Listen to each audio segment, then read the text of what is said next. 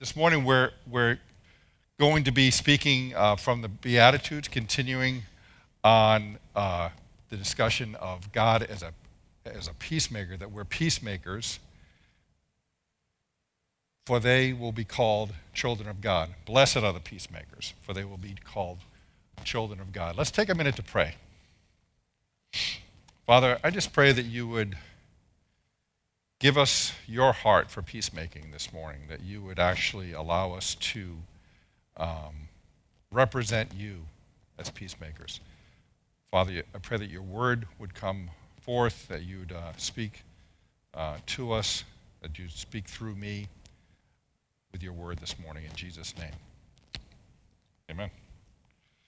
So, as I mentioned, Matthew 5 9, uh, blessed are the peacemakers, for they will be called children of God. Now, we've been um, laying down a foundation. The Beatitudes have been leading up, they've been laying down a foundation for us having the heart of a peacemaker. So, we're going to go through the Beatitudes, just kind of, you've seen the, the slide that's discussed that, that's talked about um, the Beatitudes. And I just want to kind of go through these again. But as, as I go through them, I want you to think about from the perspective of somebody who's peacemaker, from the perspective of somebody who's possibly coming to you for, for reconciliation. It would be so easy when I consider this to reconcile with somebody if they have laid down this in their lives. First, we talked about blessed are the poor in spirit. We see our hopeless spiritual condition uh, and our need for God in that. Blessed are those that mourn. We mourn for the sin and its consequences, for our sin and its consequences. And we're confronted with the reality of that.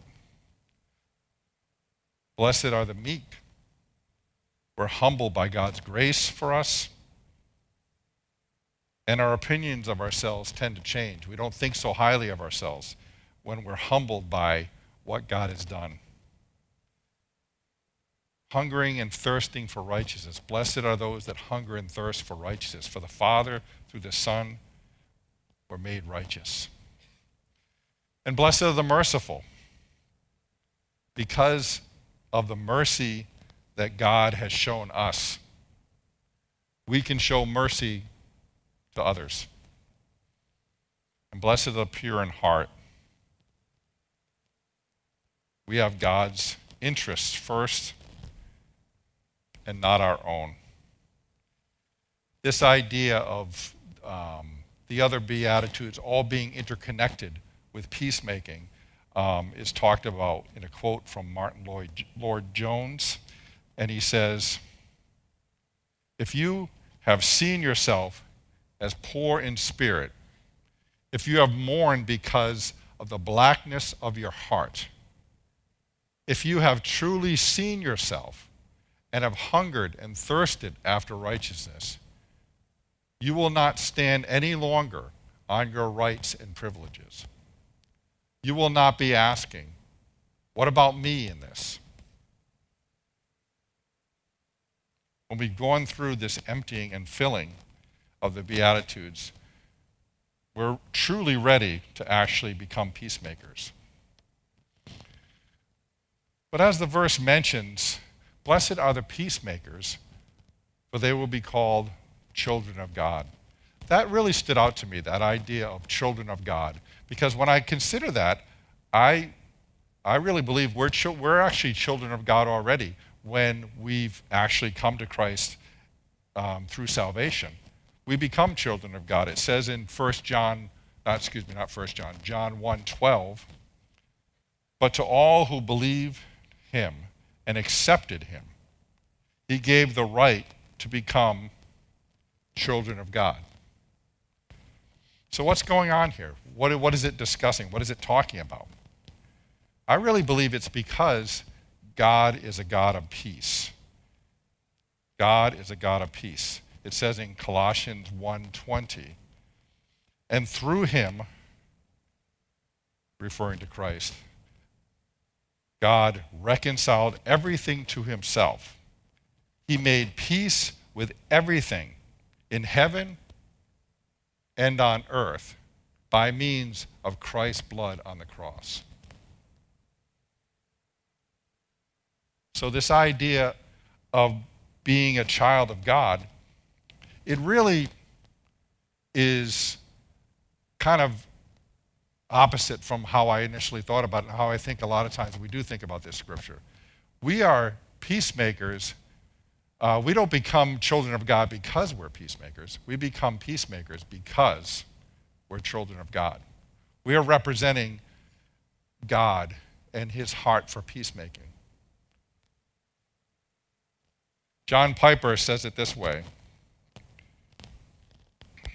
When Jesus says, Blessed are the peacemakers, for they shall be called the sons of God, he's not telling us how to become a son of God. Rather, Jesus is simply saying that sons of God are, in fact, peacemakers.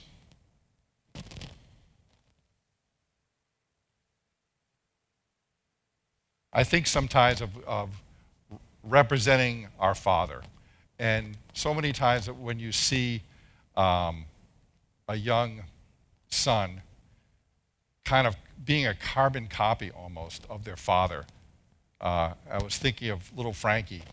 Um, he so much looks like Frank and acts like Frank, and it's kind of an image of what we're supposed to be um, to our Father. We're supposed to be a reflection and a representation of what He is and God is a God of peace.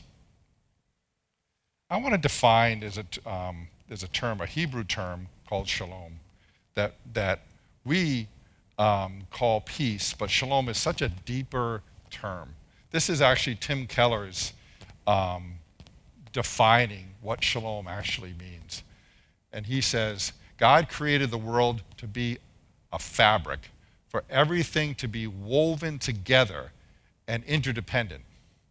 Neal Plantinga, a, a theologian, puts it this way The webbing together of God, humans, and all creation in equity, fulfillment, and delight. This is what the Hebrew prophets called shalom. We translate it peace, but in the Bible, shalom means universal flourishing, wholeness, and delight. I just love that definition. Uh, when, I, when I was reading through that, it just reminded me of like a warm blanket. There's so much there, there's so much depth to that. Now, there are actually two different areas that we're actually called to be peacemakers. And the first one is that we're called to be peacemakers through reconciliation with God.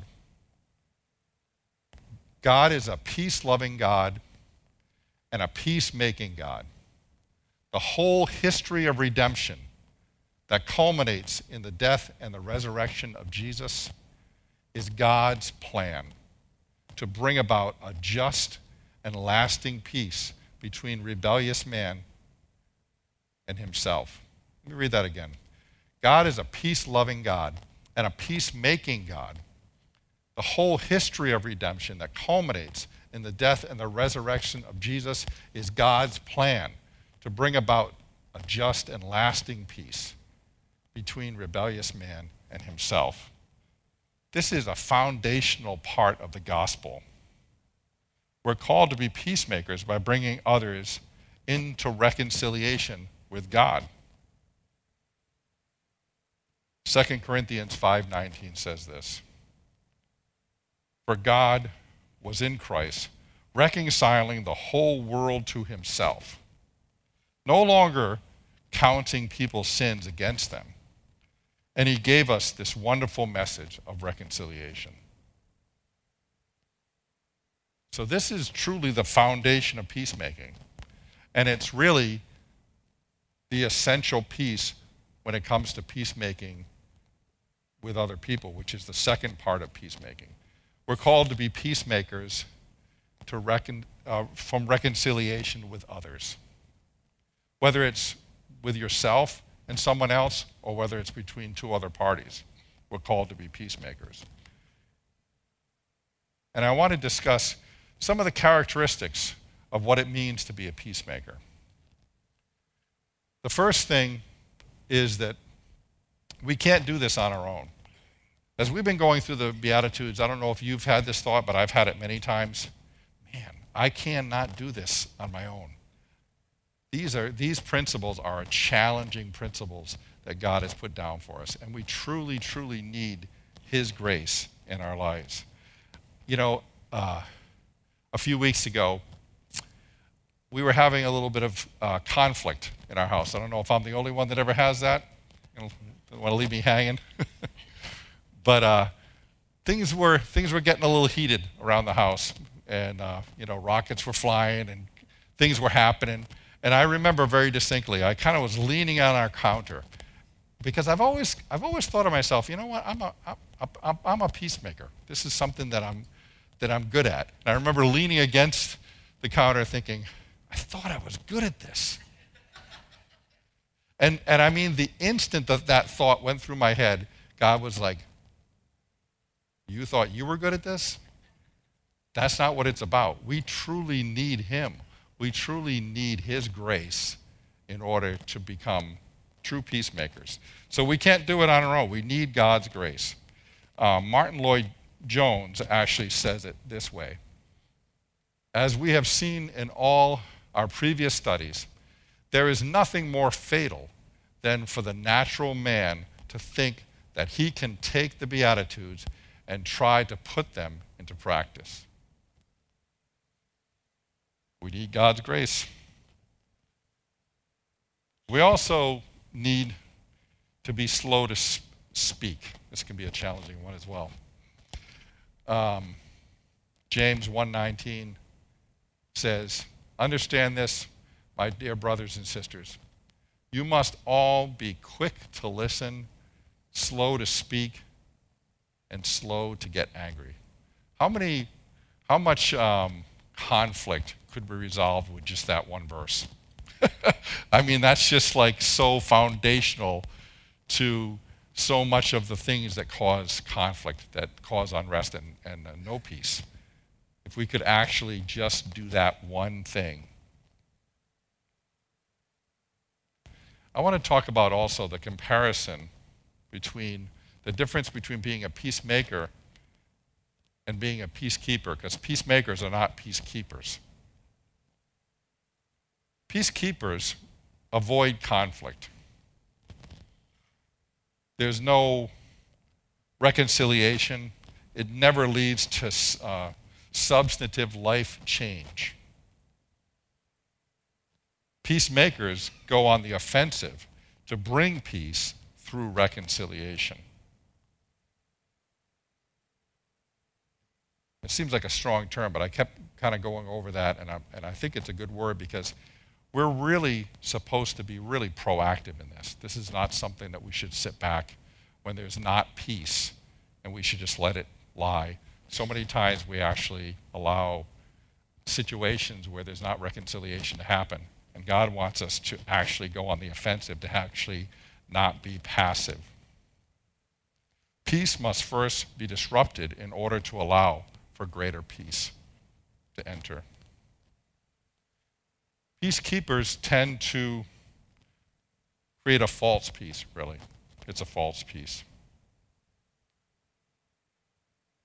Making peace can really be, be messy. The verse we read earlier, where it talks about, uh, in Colossians 1.20, it talked about um, God making peace. That peace came through Christ's blood on the cross. It's a messy situation. It's not an easy thing. It's a hard thing. We need to be proactive, not passive aggressive. I think that's the difference as well between peacemakers and peacekeepers. Peacemakers are proactive. Peacekeepers can tend to be passive aggressive. This is something that I can be guilty of sometimes. I kind of feel like a referee sometimes when there's conflict going on around me. I'm just like trying to just can we just have peace? But it's not really a true peace because many times when you just walk away from conflict, the conflict isn't resolved. It's not a true lasting peace. So, peacemaking can be a hard thing. It's not easy. Matthew 18 15 says this If another believer sins against you, go privately and point out the offense. If the other person listens and confesses it, you have won their, that person back. I want to point out the idea of go privately. I think in our society, we, we go publicly a lot of times. You know, somebody offends you, nothing better than sticking it on Facebook, you know. um, but also, the term go there really stood out to me too as being um, that's one of the reasons why I use that term offensive because you're, you're being proactive there. You're going to that person, you're going face to face with that person, and you're actually trying to resolve the conflict privately. I think that's really important to be proactive in that way. As I was going through this message, I really kept coming back. I couldn't get away from um, an example in Scripture of peacemaking that Paul did. Uh, the book of Philemon is a, is a book that I actually personally just, it, it just really speaks to me. It's a short little book, it's a chapter long, but it's such a powerful um, book in the Bible. I'm going to give you a little bit of background to, to this because I think it really helps to set the stage for um, what I'm going to read later, which is going to be a, a pretty good section. I kept thinking to myself when I was going through it, I'm like, man, this is an awful lot to read, but I couldn't get away from it. It's such a strong example of peacemaking. So Paul wrote this letter. He was in prison at the time. Um, Philemon was a wealthy Roman citizen from Colossae. And Paul met him on one of his missionary, journeys to Ephesus. And uh, through their meeting, Philemon became a follower of Christ. Philemon not only became a follower, but he became a leader in the church. He actually had a home church that met in his house. This was a man that had a deep um, relationship with Christ. Philemon, uh, like all household patriarchs um, in the Roman world, owned slaves, one of whom was named Onesimus. And at some point, Onesimus did something wrong. He wronged Philemon in some way. We're not sure exactly why. He may have what he did. He may have stole from him. He may have cheated him. There's some indications of some of that in this book, but we don't know exactly. All we know is that he did something wrong and he took off. He ran away. Now, eventually, Onesimus came to Paul in prison, likely to appeal to him for help. And in the process, he became a follower of Christ. And then a beloved assistant to Paul. So Paul finds himself in a very difficult situation, a delicate situation as he writes this letter. Because Philemon, under Roman law, would have had every right to have Onesimus killed for what he did. But he was going to ask Philemon not just to forgive Onesimus and receive him back, but to embrace him as a brother in the Lord and no longer a slave.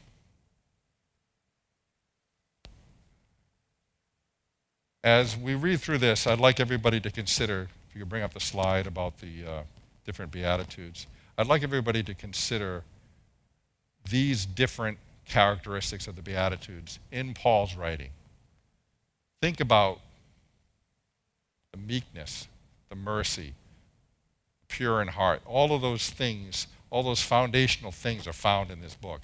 And Paul really represents it um, very well in this book. So as we go through it, I want you to kind of consider that. Think about these things. Think about the Beatitudes and how Paul is actually really displaying them in this book.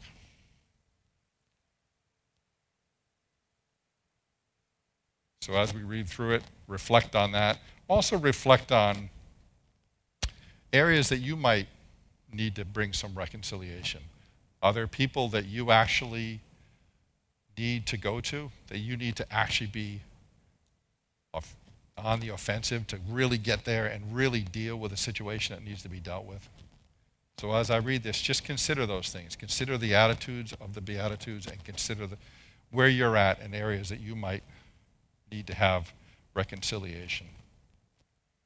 Philemon, starting in chapter, uh, excuse me, in verse 6, says this And I am praying that you will put into action the generosity that comes from your faith as you understand and experience all the good things we have in Christ. Your love has given me much joy and comfort, my brother, for your kindness has often refreshed the hearts of God's people. That is why I am boldly asking a favor of you. I could demand it in the name of Christ because it is the right thing for you to do. But because of your love, I prefer simply to ask you. Consider this as a request from me, Paul, an old man, and now also a prisoner for the sake of Christ Jesus. I appeal to you to show kindness to my child Onesimus. I became his father in the faith while here in prison. Onesimus hasn't been much of a use to you in the past, but now he is very useful to both of us. I am sending him back to you, and with him comes my own heart. I wanted to keep him here with me while I'm in these chains for preaching the good news, and he would have helped me on your behalf. But I didn't want to do anything without your consent. I wanted you to help because you were willing, not because you were forced. It seems you lost Onesimus for a little while so that you could have him back forever. He is no longer like a slave to you. He is more than a slave, for he is a beloved believer, especially to me. Now he will mean much more to you, both as a man and as a brother in the Lord. So, if you consider me your partner, welcome him as you would welcome me. If he has wronged you in any way or owes you anything, charge it to me. I, Paul, write this with my own hand. I will repay it and I won't mention that you owe me your very soul.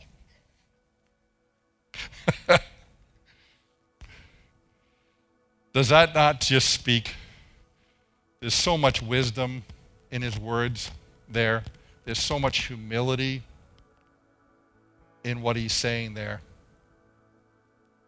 And I just want you to think about that. I want you to consider this as we close today because I really believe that it's really about the whole picture of these Beatitudes.